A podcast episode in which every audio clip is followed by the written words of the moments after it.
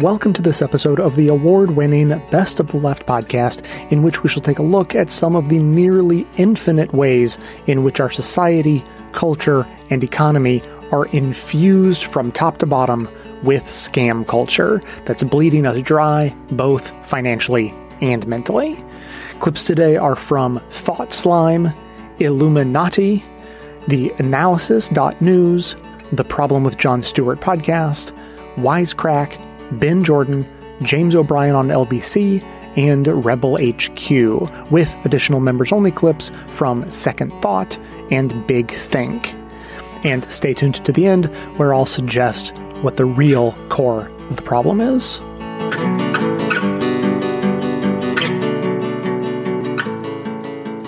Everything in the world is a scam. Subscription services make no sense. They only exist to wring more money out of the consumer by offering upfront savings offset by far greater costs over time. $11 a month, for example, feels like less money than $120, but if you use the service for 11 months, you've already spent more money. It's not that the monthly subscription service is a business model I'm necessarily against. There are plenty of services where it makes perfect sense. A movie streaming service would charge a monthly fee. Of course it would, right? Every time I use that, I cost the company money in the form of server costs and licensing agreements. Plus, these services also tend to make it worth my while by constantly updating their library of content. Not to mention, they're usually cheaper than like buying even one of the movies I'd want to watch on them anyway.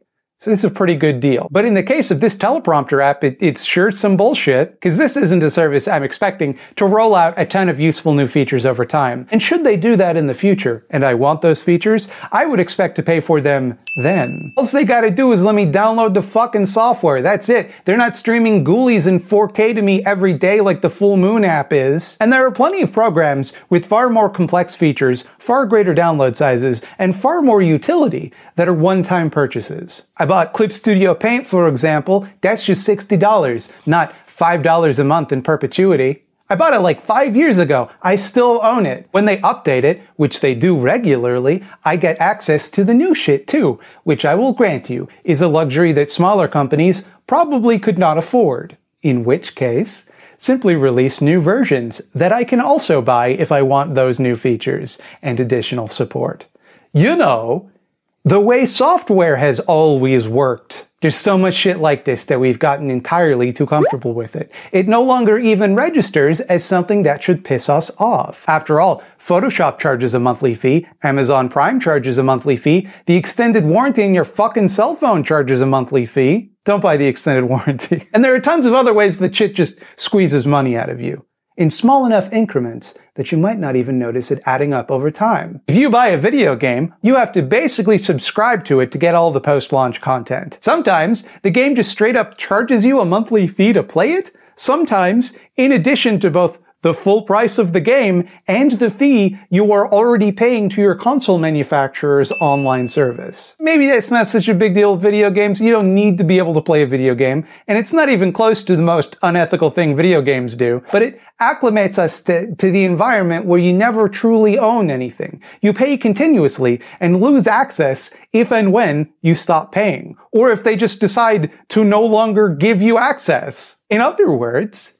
you are renting everything. And I don't mean to focus too much on video games specifically, but they provide very clear examples of this. Do you know how many games I have on my PlayStation that I would lose if I stopped paying Sony for PlayStation Plus? Which I do every month, even though I haven't turned on my PlayStation since like this summer simply out of FOMO. Am I a sucker? Yes, obviously. But just because I, and many people like me, make bad decisions with our money, that doesn't let these companies off the hook for deliberately manipulating us into making those bad decisions. It's easy to say, just cancel your subscription, and it's easy for me to say, yes, obviously that's what I should do. But what if I want to play Metal Gear Solid 5 later? Or Nioh?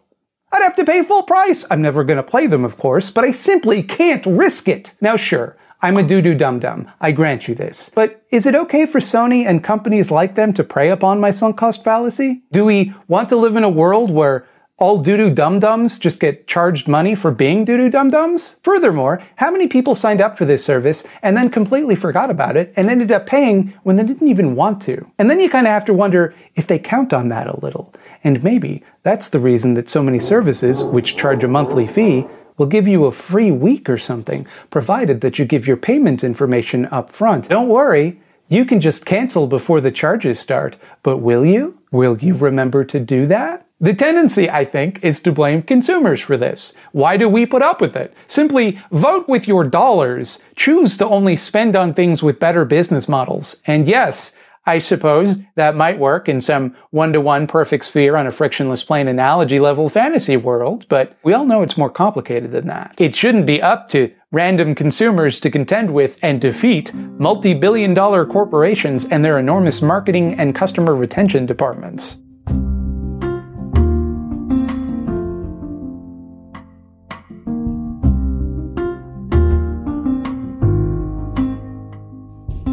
In 1959, Rich DeVos, who Politico calls a boundlessly charismatic man, which ironically is a descriptor used for dictators, he started the company as a tiny little soap business. He and his partner would soon grow the company into a multi billion dollar conglomerate that relied on independent distributors to sell its products, which nowadays ranges from pretty much anything from vitamins, makeup, energy drinks, basically anything you can think of, Amway probably sells a version of it. And that's right, we have somehow miraculously fallen into a two for one type episode with multi level marketing scams mixed in with some shady business dealings and horrific political practices. Yay for us. But Amway isn't just your typical MLM. Rich DeVos and his business partner quickly turned it into a massive company that had nearly $7 billion in sales by 1989 and over 1 million distributors selling their products. As distributors spent their days attempting to make as many sales as possible to meet their financial goals against all odds, DeVos was chillin', making something off of every single little sale. Of course, their products were mostly just knockoffs sold under an Amway name, but who cares about that when you're making billions of dollars? But again, when you are making that much money and have the sheer amount of distributors that Amway amassed, people are bound to take notice. And usually not the ones the company wants to be dealing with. In Amway's case in particular, their notoriety came with some special attention from one of our all time favorite entities, with just a hint of sarcasm there, but the FTC. In 1975, the FTC accused Amway of being a pyramid scheme. Their accusations were pretty severe and ranged from Amway restricting distributors' sources and supplies, their advertising, and, of course, misrepresenting the income. That all definitely sounds pretty par for the course in the world of MLMs. However, after a lengthy four year investigation, the FTC found that Amway was in fact not a pyramid scheme by the skin of their teeth. According to the FTC, Amway differed in several ways from pyramid schemes that the Commission had challenged.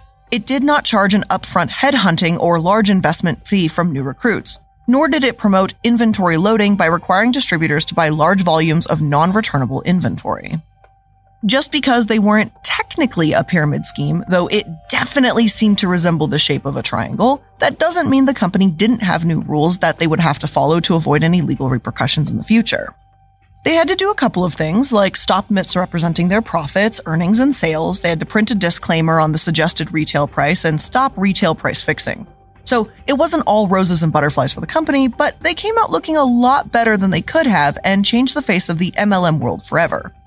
As Jeff Babener put it, had Amway lost, MLM history after 1979 may have been non existent. Amway's victory paved the way for hundreds of MLM companies that would follow. So, yeah, again, thank you so much, Amway, for paving the way for hundreds of thousands of shitty other fucking companies. But, of course, this would not mark the end of legal trouble for the company or for its founders. Only four years after this first big lawsuit, they were hit with another. This time, it was for criminal tax fraud. In 1983, the Supreme Court of Ontario found the company guilty of criminal fraud and tax evasion after it was found that they had been making up fake and fictitious invoices and a dummy corporation to build their wealth. They found that Amway had defrauded Canada of an astounding $28 million. As a response, they were slapped with a $25 million fine, the largest in Canadian history at that time. Despite the massive hit to their reputation and their pockets, the founders seemed relatively unfazed. In fact, on the same day that the decision was made, the two owners ran advertisements in over four different American news sources and sent letters to their distributors trying to explain the situation. but they didn't really do a good job of explaining it at all. Instead, they just tried their best to make themselves look good. And oh my God, I have re-recorded this sentence so many times. I know I'm like, whatever, whatever. Cause it's, it like the founders pleaded guilty, but I keep saying the flounders. And I'm like, I don't know why I'm doing that today. The flounders, the fish founders, they pleaded guilty to charges is the point I'm trying to get at. The point is, these two pleaded guilty and then they sent out a bunch of letters and ads to make it look like the charges had been merely dropped when that's not the reality of the situation. They took no public responsibility and instead they blamed the advice of corporate officers for the mix up with the law. Then they included this statement regarding the founders' decisions. They chose to make a tremendous personal and financial sacrifice in order to end the ordeal and eliminate this impediment to the future growth and potential of the business. They chose to make this sacrifice by settling now and thus preserving the Amway business opportunity for millions of individuals. And just like that, the company's PR made it seem like employees and distributors should be grateful to the very people who were committing criminal acts and defrauding millions of people. I've read a lot of PR statements in my time, and this one has to be one of the best acts of reframing I've seen ever. Like, no, we didn't pay money because we're guilty. No way. We paid money to save the company. What a personal sacrifice. Unsurprisingly, this worked. Amway was barely impacted by the massive scandal, and they just kept right on pushing. And today, Amway's sales are still in the billions of dollars per year. This was just the beginning of the DeVos fortune, and despite every scandal, they continued to grow and gain more power.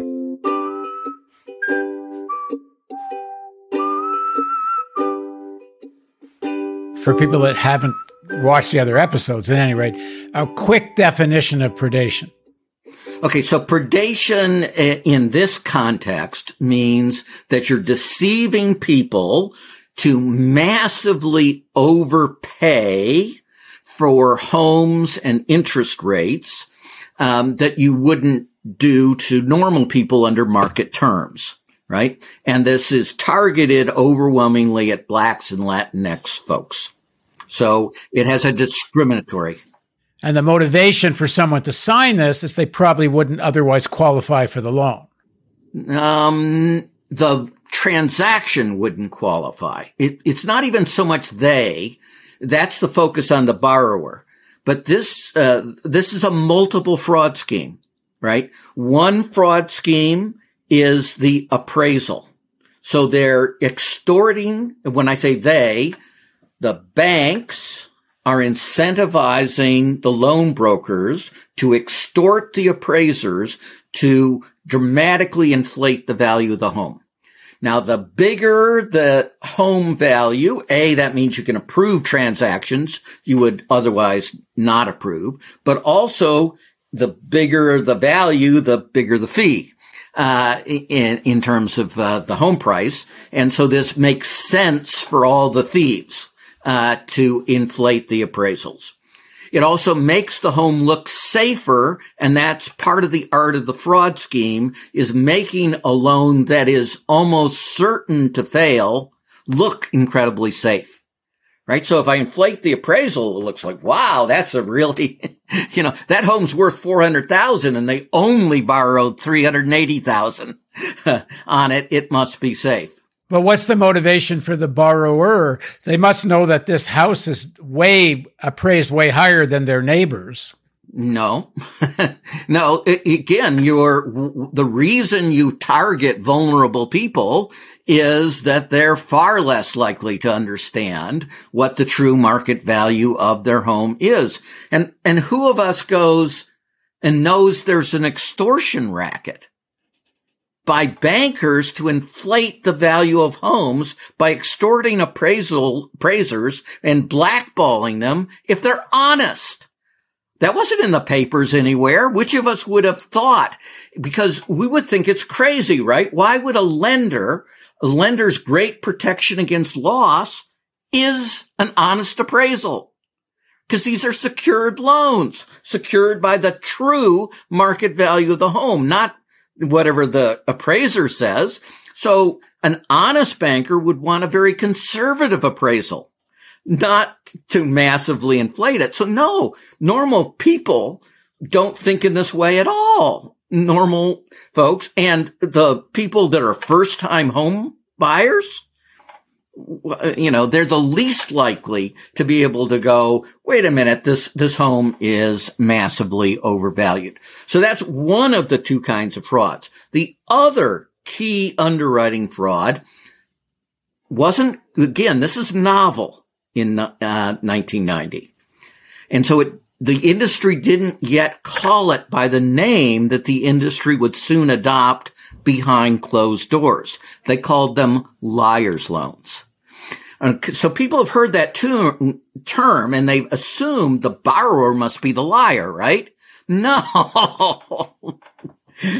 the loan broker knows the magic ratios that you have to hit to get the loan approved.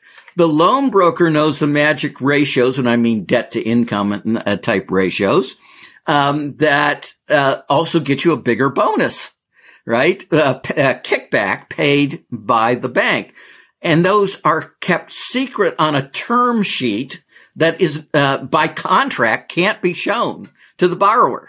Not that the broker wanted to show and inform uh, the uh, borrower in any event. So the lies are put, and this is confirmed by the state investigators. Are it's the lenders and their agents who put the lies in liars' loans. Now, what's a liar's loan? It's where you don't verify the borrower's income.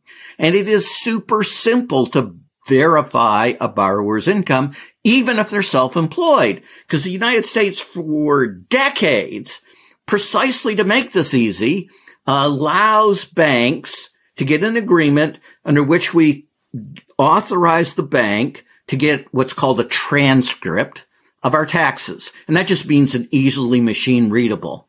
And so for next to no bucks with virtually no delay, uh, and they can charge us a fee if they want to even, right? Uh, they can get, the bank can get exactly how much income we reported on our tax returns. And here's a key thing. How many of us inflate our income deliberately on our income tax returns? Not Nobody. too many, right? For obvious reasons. So it's a super reliable thing. So it's absolute BS that liars loans were developed for self-employed people that could, where you couldn't verify their income. That is a total lie, uh, about all of this. So there, these two fraud mechanisms are employed typically simultaneously by the loan broker. And again, if I inflate the borrower's income and they, we will to go forward in time, eventually be statistics on this. And on the average inflation was 60%. or more. That's crazy. Of the borrower's income. No, it's not crazy because it makes the loan look safer.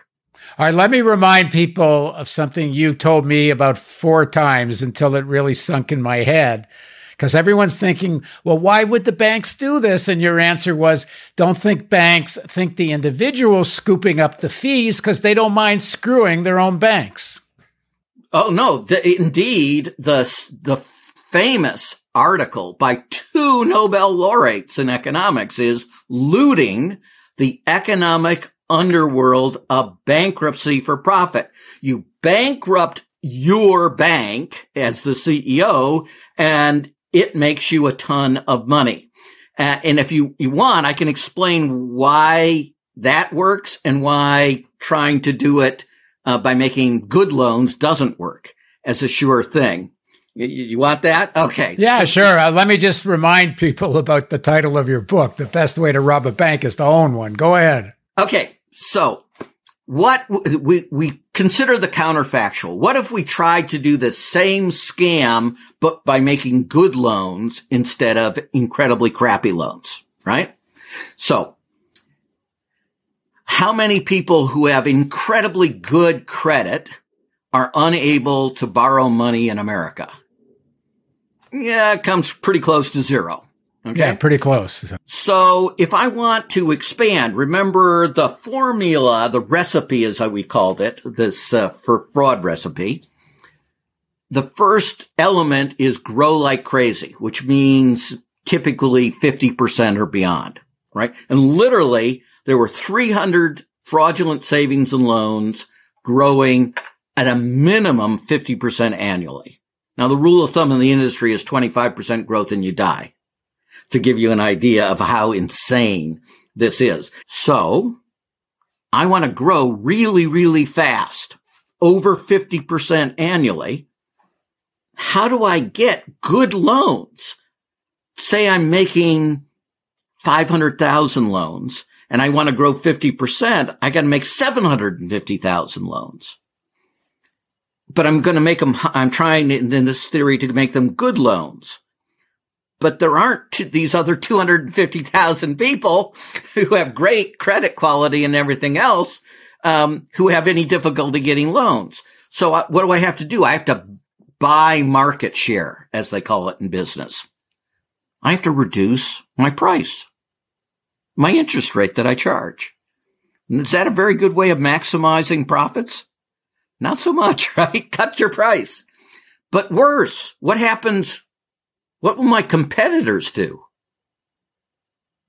They'll do the same thing. So they don't lose their best customers. And so at the end of the day, is this a great fraud strategy? No, all of us lose money right under this strategy. Conversely, I can grow 50% a year because there are tons of people, millions, tens of millions of people in a country the size of America that cannot repay their loans and I can charge them a premium rate of interest because they can't get loans as easily and because statistically they're likely to be less financially sophisticated than other people who already own homes and have much higher incomes and all those types of things. So these, this is a great thing as Akerlof and Romer, the two Nobel laureates agreed in this paper on looting. This kind of fraud is a sure thing. And you deliberately make terrible loans that you know are going to bankrupt the bank. But you, the CEO, are going to walk away wealthy and hundreds of thousands of others are going to walk away wealthy. All the loan brokers, all the officers along the way with that two trillion dollars in fees generated by these uh, scams.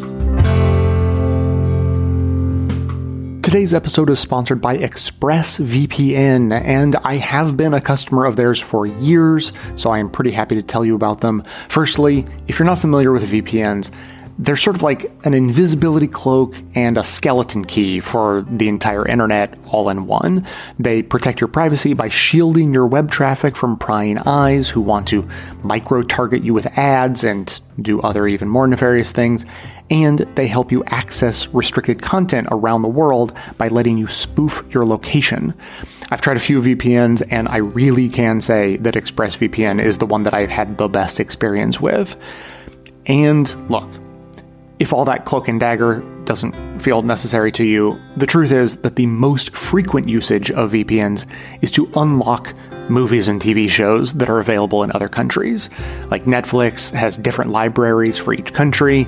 If you're waiting for the new season of Better Call Saul to show up on Netflix, well, it's already available in the UK, just as one of thousands of examples. All you have to do is fire up the ExpressVPN app, change your location to the UK, refresh Netflix, and that's it. But it's not just Netflix. It works with nearly any streaming service and is ridiculously fast, so you can easily stream in HD and it's compatible with all your favorite devices. As I said, I've been an ExpressVPN user for both privacy and digital globe-trotting purposes for years now. It really is the must-have app for any citizen of the world on the internet. And if you visit expressvpn.com slash best of the left, you can get an extra three months of ExpressVPN for free.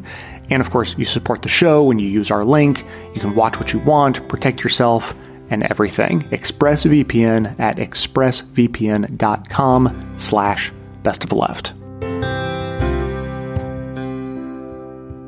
When I read about how these crypto exchanges and uh, companies have been set up, it seems that the biggest mistake they've made is they are mirroring the worst excesses of the actual stock market, but with a much more volatile commodity. It seems like they've centralized things. There's only a few like big crypto exchanges. It all the conflict of interest and corruption inherent in our more standard markets, they seem to have mirrored.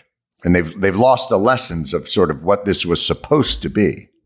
Yeah, I mean, I, I'd like to say that this is some sort of innovative and newfangled way to separate people from their money, but I think I think the real answer is it's the same schemes transported to something new with different acronyms. I mean, uh, you you what you have here is you had two separate companies owned uh, essentially by the same person. You had FTX and mm-hmm. Alameda Research.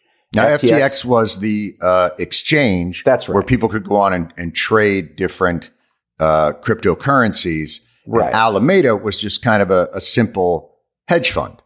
Yeah. So, mm-hmm. and, and Alameda was a customer on FTX. So well, that that seems completely above board. why would that be? Why would that be something that would draw people's attention? Well, not only that, but they didn't have to play by the rules that everybody else played by on what? FTX uh, regarding uh, margins and and and leverage.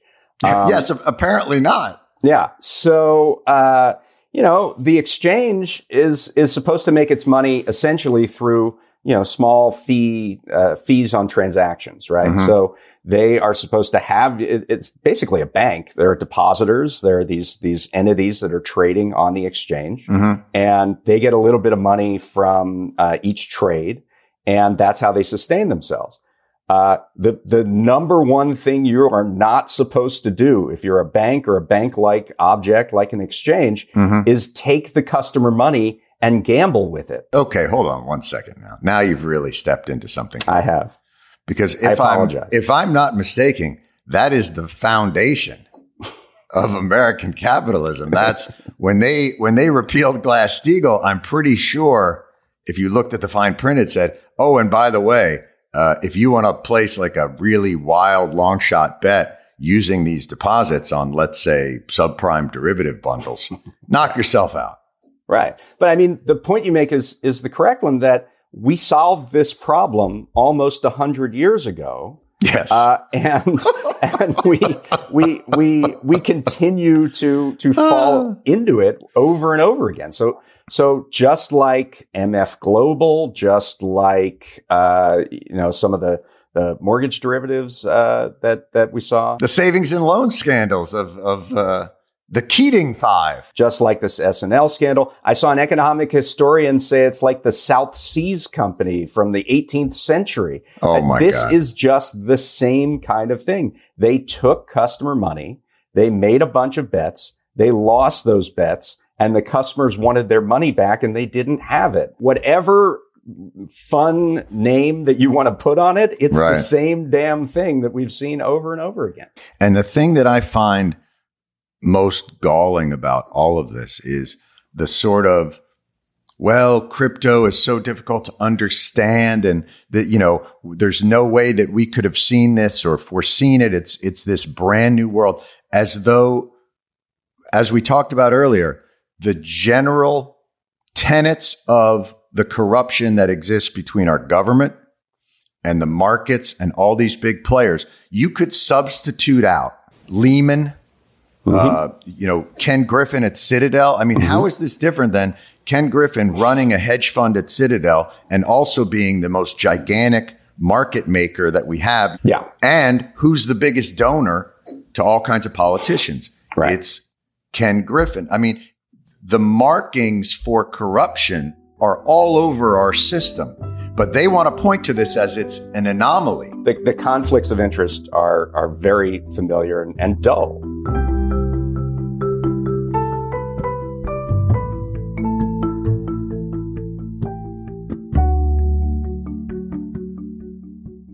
As Derek Thompson's recent piece in The Atlantic put it, something beyond rising energy and labor costs is leading to sticker shock on once cheap urban amenities. Clearly, something has changed since Airbnb first hit the scene in 2008. This was the perfect moment for the gig economy to make its grand debut as the US was reeling from the Great Recession. The unemployment rate had doubled, and other workers faced furloughs and reduced hours. This made alternatives to classic employment seem quite appealing, like a potential safety net.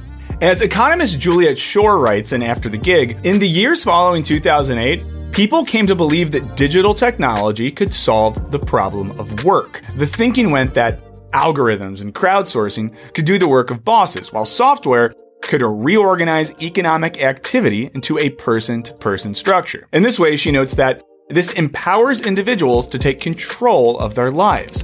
Vast swaths of the economy, especially in service, are ripe for this transformation. This vision came to be called the sharing economy. Note that we're going to focus on the United States, and we're going by scholar Luigi Zingales' definition of the gig economy as any time you have a digital platform that coordinates a large amount of people doing a job. It's the case of Uber, it's the case of Lyft, it's the case of Airbnb, it's the case of Fiverr, it's the case of the Mechanical Turks on Amazon. And this model changed the very idea of what labor could be. It seemed to offer freedom and flexibility without compromising wages via the magic of part time or gig based work. For folks without spare rooms to rent out, Uber launched in 2009, followed by Fiverr in 2010, Rover in 2011, Instacart in 2012, and beyond. There was a gig for seemingly every skill set, whether your specialty was picking the ripest avocado, bagging the of a stranger's dog, or copy editing somebody's novel. Plus, you could hypothetically make your own hours and be your own boss with your earning potential limited only by your willingness to work hard. This caught on fast. By 2016, the Pew Research Center found that nearly 25% of American adults were making money from gig apps. And the startup founders behind the apps preached the gospel of Silicon Valley utopianism, promising staggering innovation. Like Uber's grand plans for self driving cars, or Amazon delivering your year's supply of floss by drone. It would be a brand new economy. At first, it seemed to be working. That is, if you didn't follow the money. If you're paying $7 for that ride, how is your Uber driver making a living wage? Well, A, they probably weren't, and B, the baffling bankroll was thanks to venture capitalists who allowed gig economy apps to operate at a loss. This was based on the assumption that in the future, when they've cornered the market on, say, self driving cars, that's when they'll really see a profit. In the meantime, people got used to the idea of $7 rides. As Thompson writes, for the past decade, people like me, youngish, urbanish, professionalish, got a sweetheart deal from Uber, the Uber for X clones that vaguely pretended to be tech companies. Almost each time you or I ordered a pizza or hailed a taxi, the company behind that app lost money. In effect, these startups backed by venture capital were paying us, the consumers, to buy their products. But are those glory days over if consumers are no longer getting too good to be true prices? Because the gig economy has always run on underpaid labor. And to understand this, we need to contextualize where gig work as we know it came from. As scholar Louis Hyman explains, the decades following the New Deal witnessed the golden age of stable, long term employment when union membership was skyrocketing and companies competing for top talent started offering things like generous wages and employer based healthcare. But after the economic boom in the 1950s, corporate structures started to change. At the top, short term consultants started replacing executives, while at the bottom, union workers were replaced by cheaper day laborers. And while these moves helped businesses seem lean and therefore more profitable, this also decreased job security. This, as Hyman argues, was indicative of a sea change in how corporations function. They went from primarily trying to minimize risk to primarily trying to maximize profits. It wasn't about keeping your family company running and making quality goods for decades. It was about making bank today. And this was a whole new way of looking at business. The risk taking entrepreneur thus became the capitalist ideal. And in pursuit of standalone, unabashed profits, Short term returns became the new goal.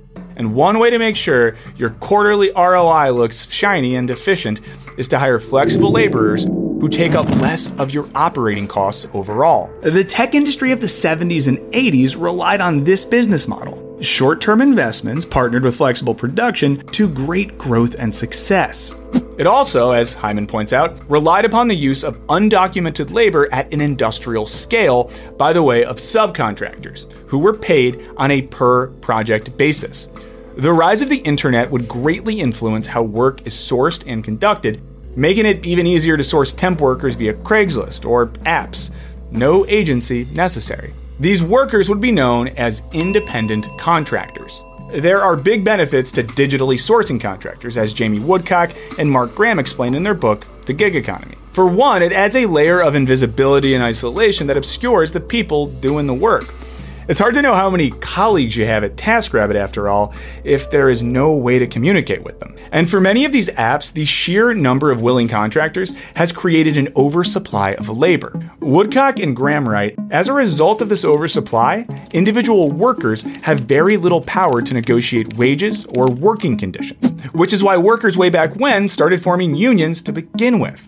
But unionizing is virtually impossible for today's gig workers, because to form a union, you have to be an employee. And people who work for Uber, Lyft, Grubhub, Airbnb, and so on are not actually employees. This may sound like a technicality, but it's essential to the way these companies function. Unsurprisingly, when faced with a 2020 California ballot initiative, Prop 22, which would exempt companies like Uber from a state law that would have required these companies to treat workers like formal employees, DoorDash, Lyft, Uber, Instacart, and Postmates spent $204 million on a publicity campaign supporting it. See, if somebody is your employee, you're obligated to provide things like overtime, bargaining rights, and healthcare. According to the Seattle Times, Classifying your workforce as independent contractors instead can save companies 30% or more on labor costs.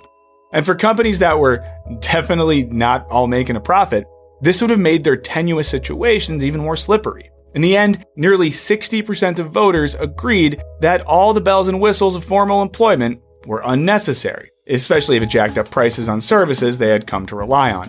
The sheer amount of money poured into this campaign made Prop 22 the most expensive ballot initiative in U.S. history, and arguably, it paid off.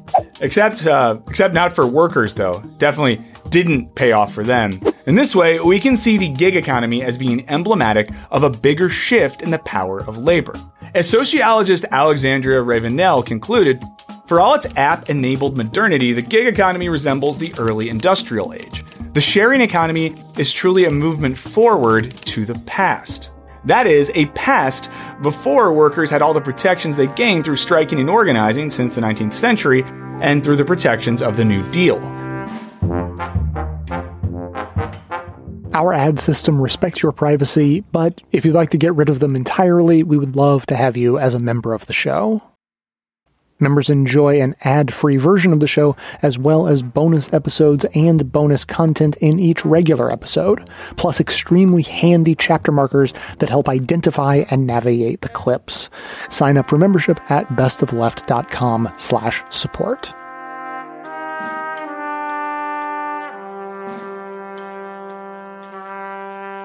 For years, for an exhaustive amount of time now, I've been collecting data from hundreds of independent musicians and small record labels.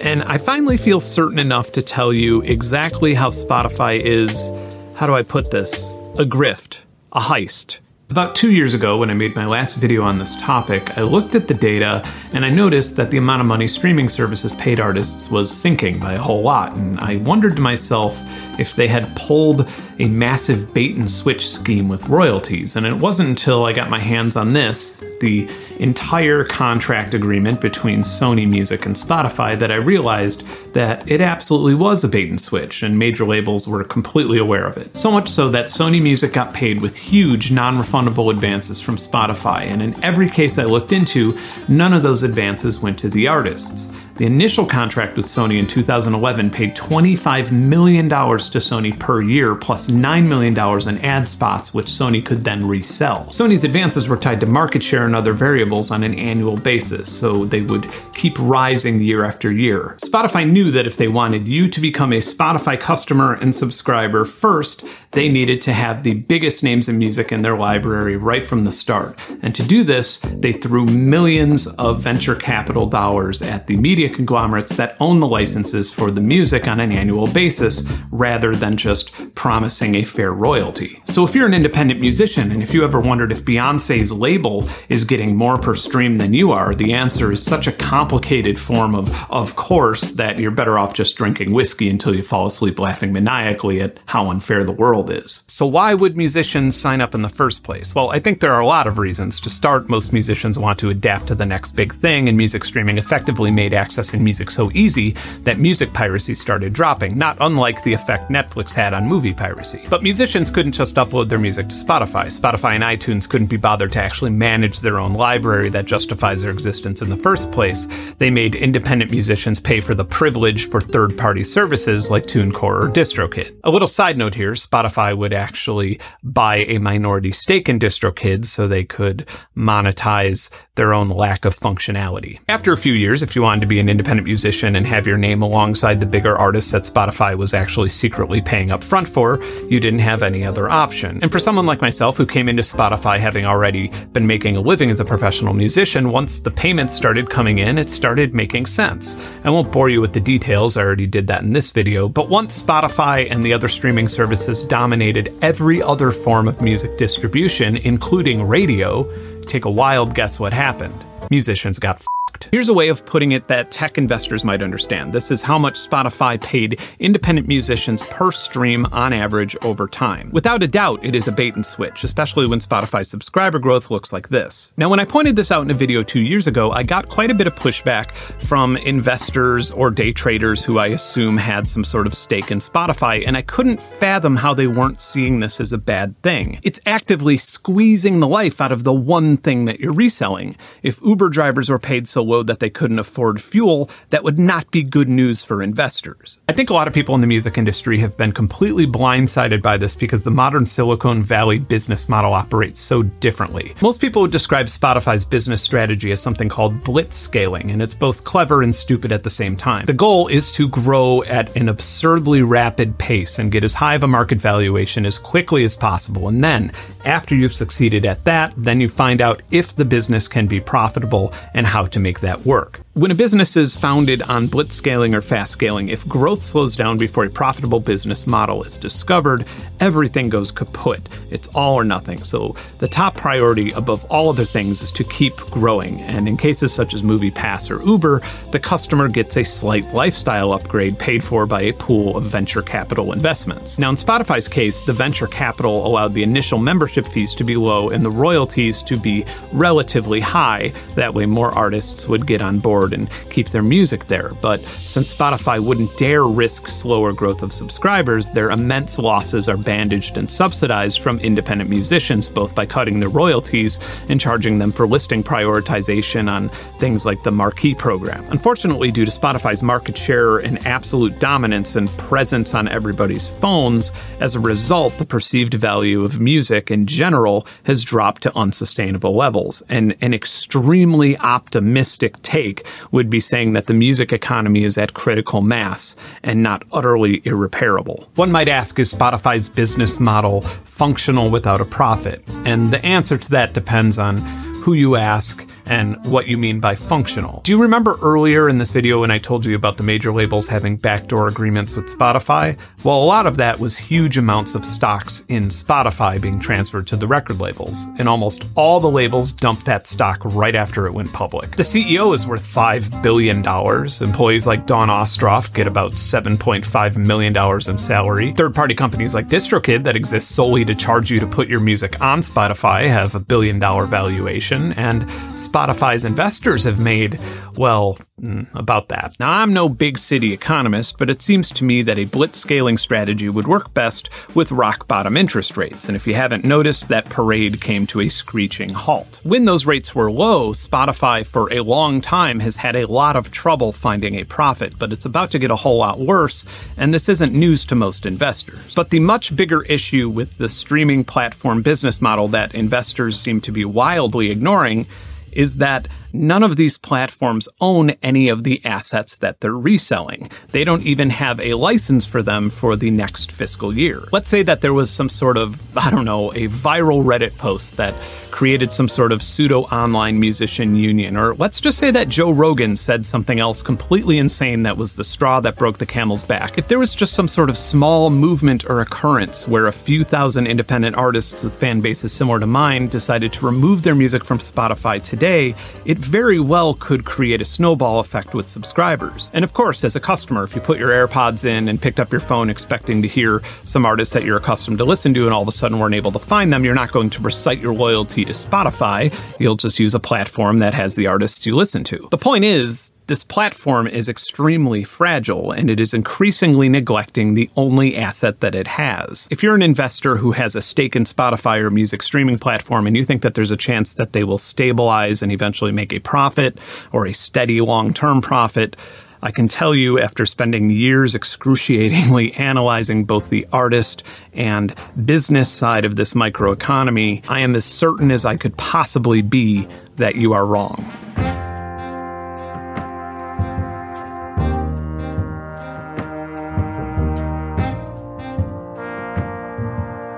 Alfie's in Liverpool. Alfie, what can you tell us? Uh, hi, James. Hi, um, just a bit of uh, context for me. I'm a 22 year old guy who's just graduated from university this summer, just gone. Um, and my dissertation was on, actually, it started on a, a, a discussion about social media, but I just ended up having to write it about sort of incel culture and, and how it's developed and where it sort of comes from and what the sort of solution is. Because once you do begin to read into it, you begin to realise there's a much wider web of issues that all contribute to this sort of uh, problem. I'm sure. Um, starting with basically there's, there's two sort of parts to it. One is is how young men find themselves in a situation where they feel the feelings that incels claim to sort of uh, have as their sort of central yes. motive, and then also where that turns into because every young man at every single point in their life, you know, of any sort of um, any creed, sort of feels those sorts of insecurities. Yes. Um, is how that turns into aggression and violence and just the nasty side of it afterwards, because there is a, a fundamental difference there. Um, it sort of starts with if you, if you picture the sort of um, life of a, of a 13 year old, 14 year old, 15 year old lad, or even getting older. You know, I'm 23 and I remember having social media when I was that age, but nowhere near in the capacity that it's sort of involved in the lives of young people now. Um, the, it goes back to this classic, classic thing that sex sells and that sort of sexualized content and, and not necessarily sexually explicit, but on that sort of grey area content is, is, is everywhere at the moment. And is that every single person in the world who's Yeah. all over your phone screens, all over your mates' phone screens, all over your computer, on your iPad, on the YouTube content you're watching, on the TikTok you're watching, everything is at least in some capacity sharing a sexually explicit level of content. It, it just means that when you are sat at home by yourself in bed at 10 and 10 p.m. and you, you should be in bed for school tomorrow, Yes. and you flick through TikTok and you just see, you know, I don't know how to describe it, but lots of sort of that content, you feel, well, yeah, why am I not part of this world? Why can't I be part of this world? And then you, you tie that in with, you know, the insecurity that most young men feel anyway in school about their, their position in the social, social hierarchy and how sex plays into that. Yes. So all of a sudden you end up with a nation of young men who feel way, way more insecure about their sort of place in the sort of sexual hierarchy than they have done in, in generations before. And how um, do I then leap to hating women? So then another thing is, so when you're on Instagram and you spend about 15, 20 minutes on a fresh account and you're using it as, as I was at the time as a 22 year old man, it works out really, really quickly that I was a 22 year old man. And TikTok's even better at it than Instagram. TikTok is these are just two examples. infernal at it, right? So they know what is Yeah. going to let's They know exactly who push you your are, really.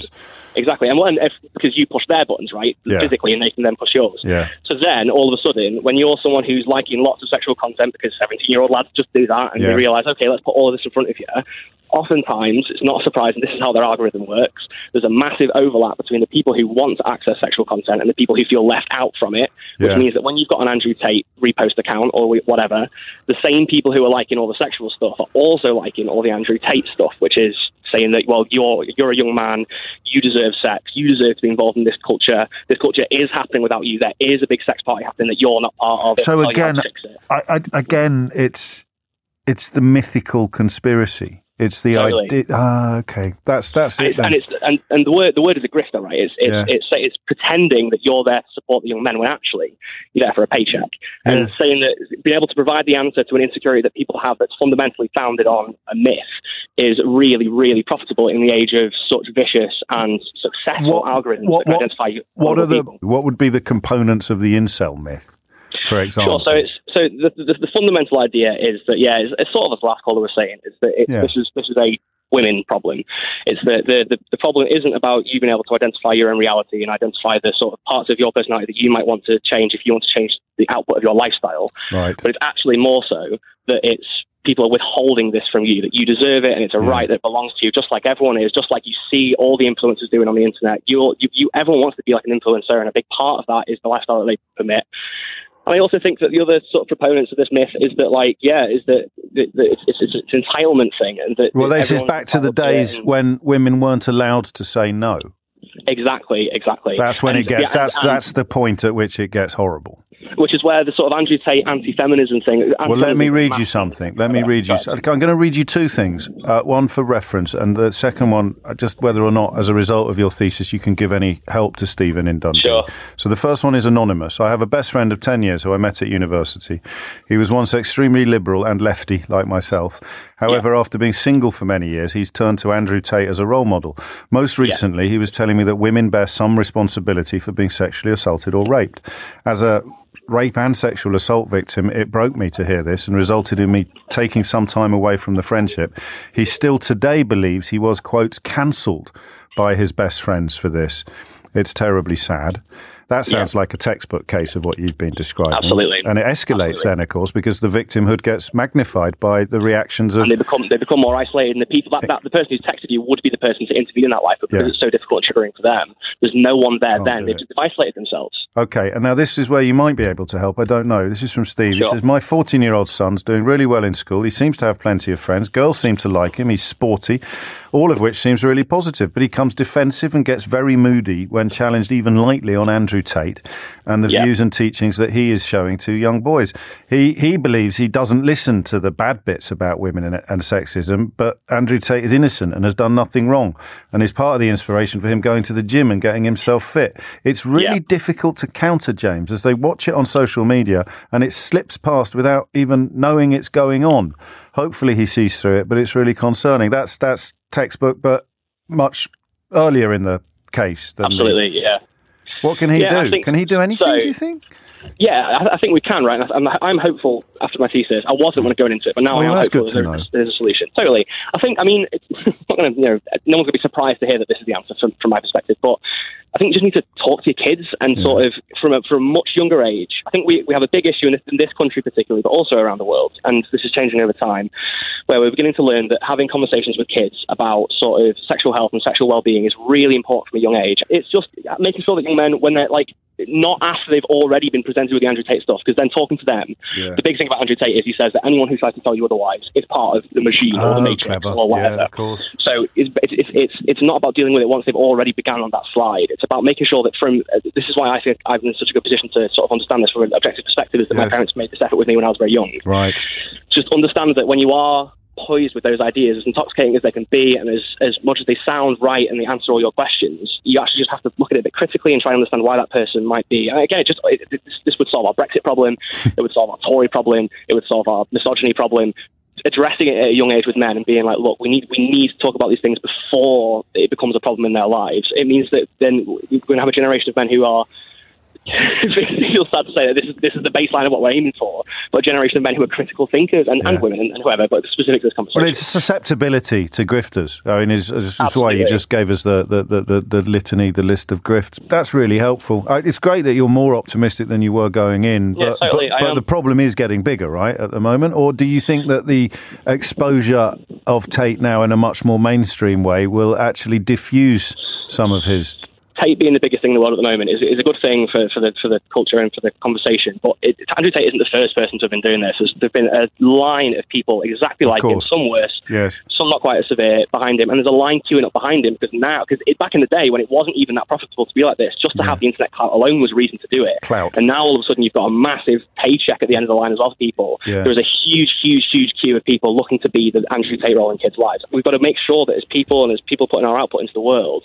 we are good, young, role models for young men who can access. It's like I was saying, that person who became so isolated because all Yes. their friends just didn't want to associate with them anymore.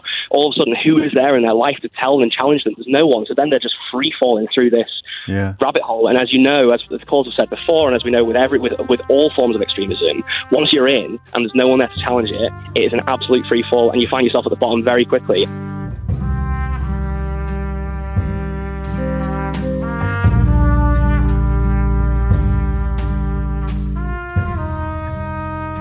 To the night my parents got scammed for $21,000. And here's how.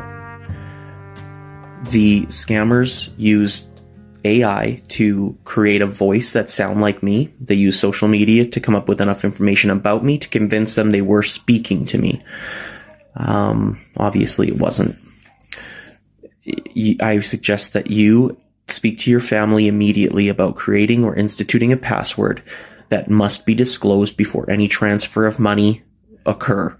Because even if they are speaking to you from their point of view, it's not. The future is here, and it is terrifying. That was TikTok user Benno56 sharing the story of how his parents were scammed out of tens of thousands of dollars by fraudsters who used AI to clone their son's voice. That may seem like something out of science fiction, but the technology is already here, and it's already hurting the vulnerable. And AI has more than enough capability to, and social media discloses more than enough about you to convince anybody that it is you. Prevent this from happening.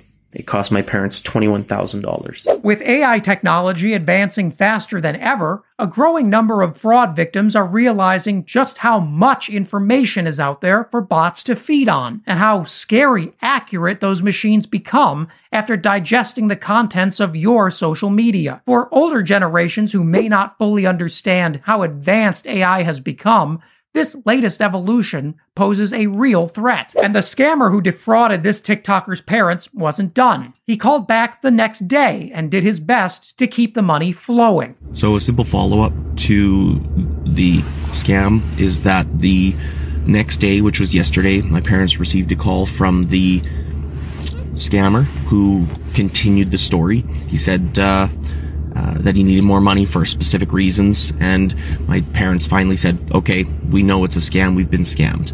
And immediately he dropped his facade and he said, "What gave it away?" My dad was stunned by this. My mom went hysterical. There's a brazen impunity to this whole grift. And as we've seen in videos of other less technologically advanced scams, most scammers don't fear getting caught. So it's no surprise that this scammer dropped the act right away and had the audacity to ask the victim's parents what he could do to stop from being caught in the future. Uh, my dad said, "Well, my son called us that evening, and he said he we never spoke to him, and it is what it is." Um, my mom said, "Why do you do this?" And he said, "It's a job." My dad said, "What did you make?" He said, "I made a thousand bucks." The reality behind this is it's well funded, and it's a day job. Just make a password. Believe me or not, make a password. It's not a big ask. It can be hard to believe that scamming innocent people is just a job, but that's the case for so many who are involved in the dark world of fraud. And it isn't just the tech illiterate or the elderly who are at risk. These new AI enabled fraudsters are using their technology to commit crimes on a scale we're simply not prepared for. Take this story from 2019 when a UK based CEO was scammed out of almost $250,000 after falling victim to an AI generated deepfake. Those calls were so accurate, they convinced the CEO he was actually talking to his boss, even down to the conversational flow of his boss's casual style. Those scammers were never apprehended. Or take this story from 2021 when an organized crime racket used AI voice cloning to pull off a $35 million bank heist that stretched from Hong Kong to Dubai. Again, voice cloning was good enough to fool senior executives into thinking they were speaking to someone they knew very well. In fact, they were talking to fraudsters. Creating artificial voices is now easier than ever, enabling what experts call quick fakes. These are deep fakes that don't take much time or effort, but sound just like the real thing. And with the newest voice synthesis models, It only takes a few moments of real speech to accurately model your voice. Scammers are now able to steal your voice with something as simple as a fake wrong number call. In fact, we know exactly how long it takes for a scammer to steal your voice. If they're using something similar to Microsoft's latest technology, it will only take them three seconds. That's right. Watch this. Microsoft released an artificial intelligence tool named as VALL-E that can replicate people's voices just by listening 3 seconds audio of their speech. And it's really good too. Take a listen to just a few of the quick captures Microsoft used to prove their model. We were more interested in the technical condition of the station than in the commercial part. We were more interested in the technical condition of the station than in the commercial part. If our government wants to keep up with advances in deepfake technology, well, they're falling dangerously behind the times. Not only are there no laws regarding technologies like this, most members of Congress don't even know voice cloning is a thing that exists, and they're up against some of the most sophisticated tech scammers in the world. That's bad news. There is one step you can take to protect yourself from being the victim of deepfake fraud. Set up a password with your family that should be used whenever anyone has doubts about who's on the other end of that call. That simple approach would have protected all of the victims in this video, and it may well protect you in the future.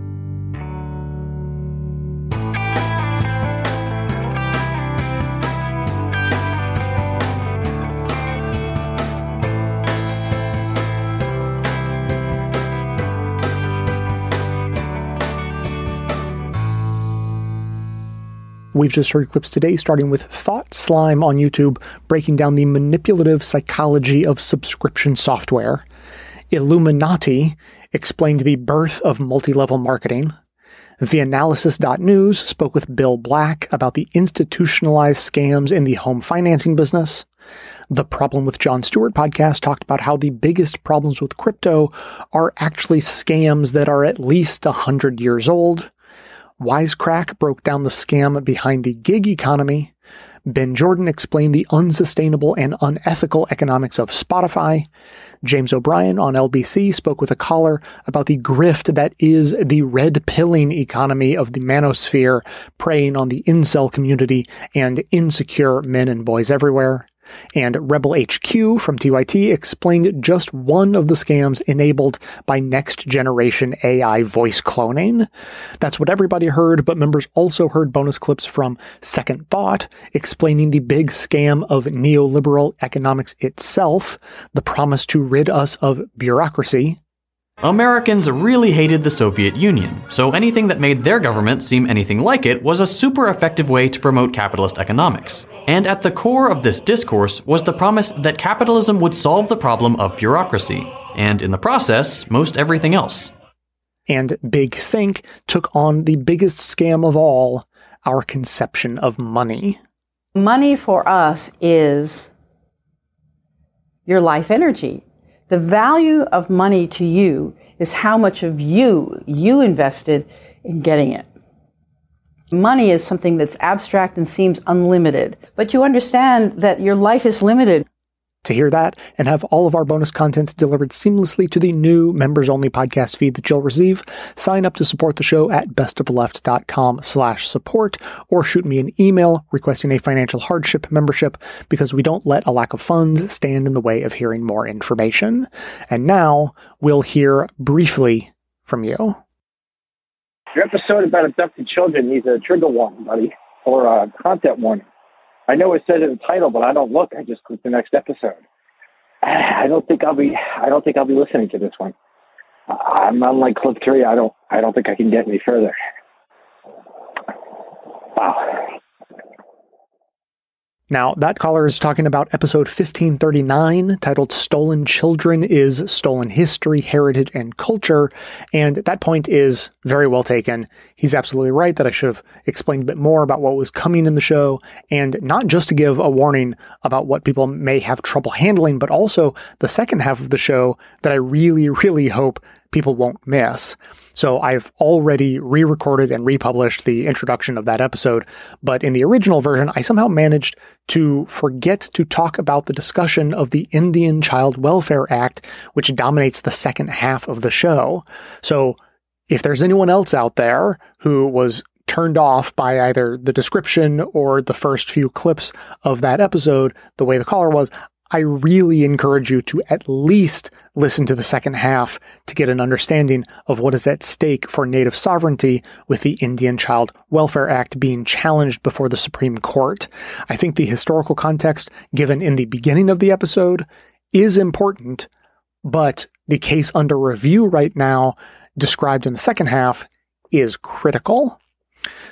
And finally, today, to wrap up on uh, this conversation about scam culture, I have a couple more deep cuts that I think we may have only discussed on bonus episodes and may not have made their way to the big show. The first is the French philosopher whose name I'm going to butcher, Jean Baudrillard. Like Marx, he was a critic of capitalism, but he was also a critic of Marx himself. And to explain, this is from an article titled Jean Baudrillard, Marx and Alienation. And this is from ceasefiremagazine.co.uk. Baudrillard criticizes Marxism for ignoring the underlying level at which people are constructed as workers. He argues that categories of labor and production actually capture and repress desire, particularly when applied to non capitalist societies instead of a primary dispute between workers and bosses about the exploitation of labor power, Baudrillard sees a primary divide between conformity inside the system and subversion by those outside. The truly radical class struggle is the struggle against being enclosed as labor. Unquote. So, in short, Marx focuses entirely on giving power to labor, an admirable cause, but in doing so fails to recognize that it isn't only the exploitation from capitalists that is the problem, but that framing people as sources of labor power, as capitalists do, is dehumanizing in and of itself.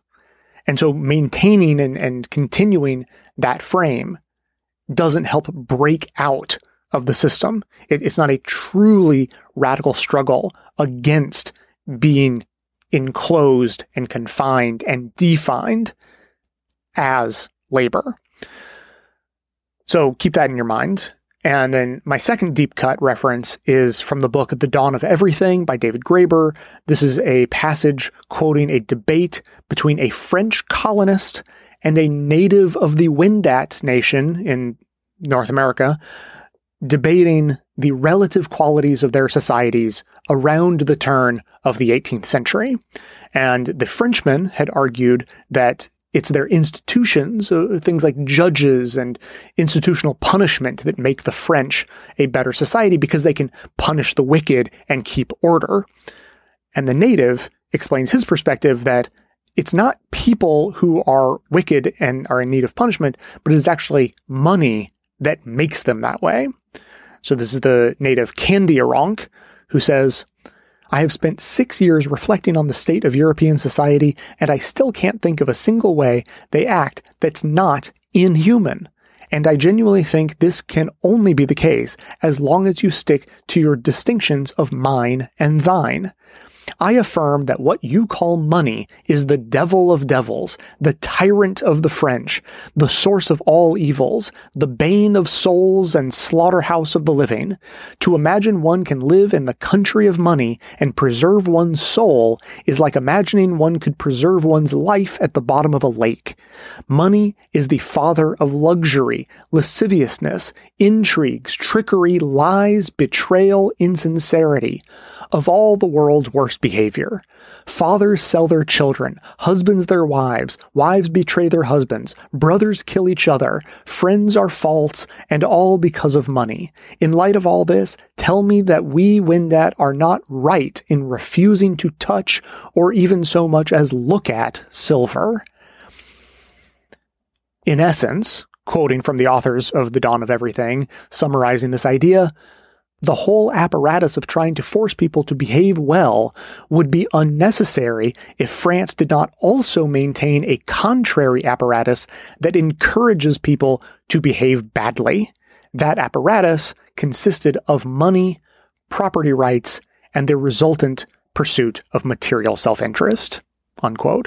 And I couldn't help but think of these two criticisms that go far beyond the scope that we're generally used to when putting together this episode on scam culture, because I don't think that turning all of today's examples of scam companies into worker owned cooperatives would get rid of all the scams.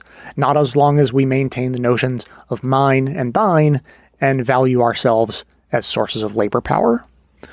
For members who want more on this, check out bonus episode 246 for more on Baudrillard's criticism of Marxism, and bonus episode 252 for more from the native Wendat Kandiaronk and his criticism of money in general, among other things.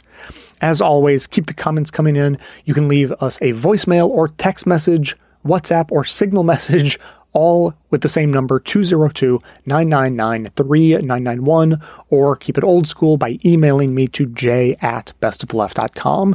That is going to be it for today. Thanks to everyone for listening. Thanks to Dion Clark and Aaron Clayton for their research work for the show and participation in our bonus episodes. Thanks to the monosyllabic transcriptionist trio, Ben, Ken, and Brian, for their volunteer work helping put our transcripts together. Thanks to Amanda Hoffman for all of her work on our social media outlets, activism segments, graphic designing, web webmastering, and bonus show co hosting. And thanks to those who support the show by becoming a member or purchasing gift memberships at bestofleft.com slash support through our Patreon page or from right inside the Apple Podcast app. Membership is how you get instant access to our incredibly good bonus episodes, which include the episodes I just uh, referenced, number 246 and 252 in addition to there being extra content, no ads, and chapter markers in all of our regular episodes, all through your regular podcast player. And to continue the discussion, join our Discord community to talk about the show or the news, other shows, anything you like a link to join is in the show notes. So, coming to you from far outside the conventional wisdom of Washington, D.C., my name is Jay, and this has been the Best of the Left podcast coming to you twice weekly, thanks entirely to the members and donors to the show from bestoftheleft.com.